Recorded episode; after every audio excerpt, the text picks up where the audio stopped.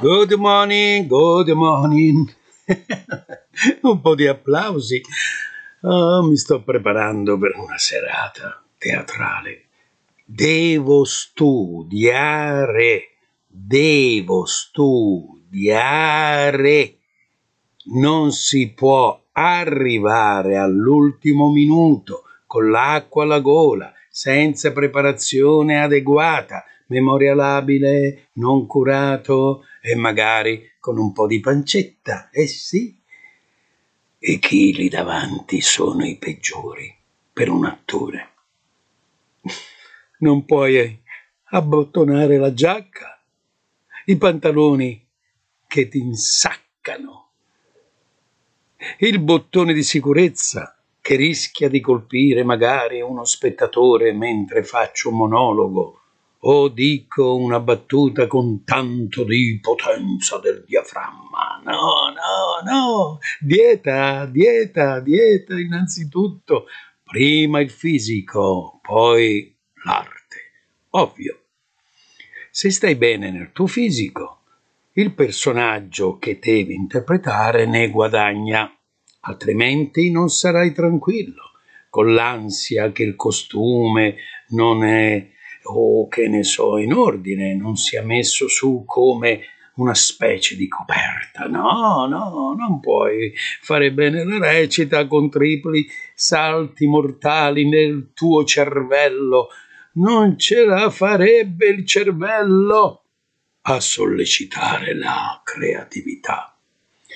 Come, vediamo un po', diceva Amleto nell'atto terzo, scena seconda.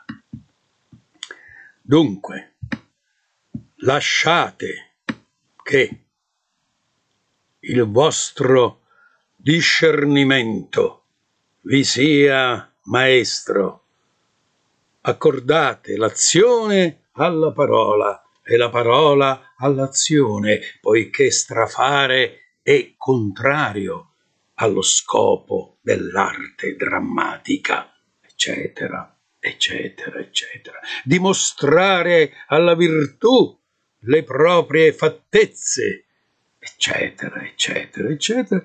E quelli che fanno le parti dei buffoni non dicono più di quanto è scritto per loro, perché ce n'è di quelli che ridono essi stessi per indurre, per indurre poi quella quantità di stupidi spettatori a ridere pure, eccetera, eccetera.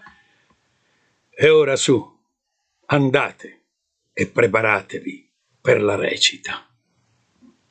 Beh, certo, aveva ragione Shakespeare. Il mestiere dell'attore non ha mai un punto di raggiungimento. E quello di cui si è sicuri oggi può essere messo in discussione un domani.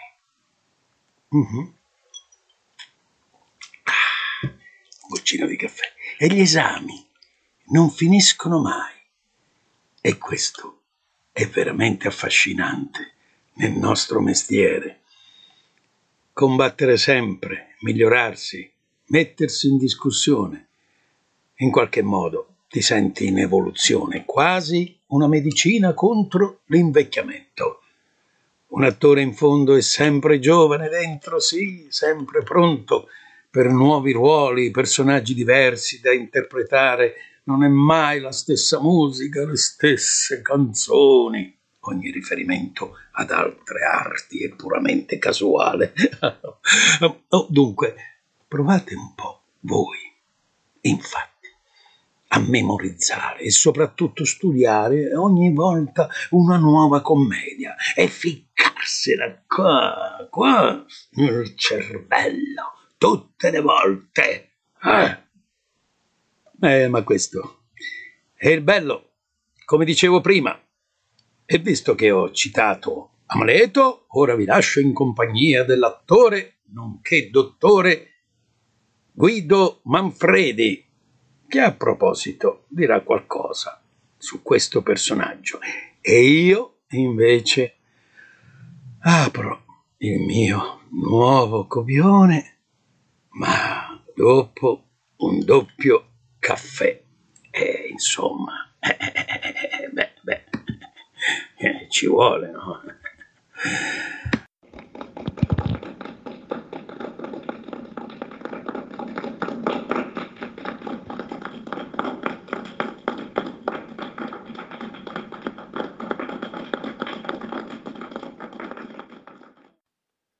Essere o non essere. Questo è il problema. Se sia più nobile nell'anima sopportare colpi di fionda e dardi d'atroce fortuna, o prendere armi contro un mare di affanni e opponendosi por loro fine. Morire, dormire, nient'altro, e con un sonno dire che poniamo fine ai dolori del cuore e ai mille tumulti naturali di cui è erede la carne. Una conclusione da desiderarsi devotamente. Morire, dormire. Dormire. Forse sognare. Sì, è qui l'ostacolo, perché in quel sonno di morte, quali sogni possano venire una volta che ci siamo cavati di dosso questo groviglio mortale? Deve farci riflettere, è questo lo scrupolo che dà alla sventura una così lunga vita.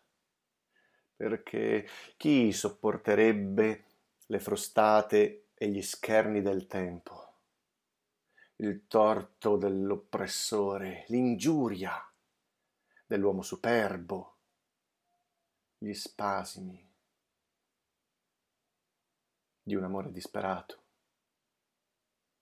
Il ritardo della legge, l'insolenza delle cariche ufficiali e il disprezzo che il merito paziente riceve dagli indegni, quando egli stesso potrebbe darsi quietanza con un semplice stiletto. Chi sopporterebbe fardelli grugnendo e sudando sotto il peso di una vita faticosa se non fosse che il terrore di qualcosa, di qualcosa dopo la morte, il territorio inesplorato dalla cui frontiera nessun viaggiatore fa ritorno. Sconcerta la volontà e ci fa sopportare i mali che abbiamo piuttosto che accorrere verso altri che ci sono ignoti. Così la coscienza ci rende tutti tutti codardi. E così il colore naturale della risolutezza è reso malsano dalla pallida cera del pensiero e imprese di grande altezza e momento. Per questa ragione deviano dal loro corso e perdono il nome di azione.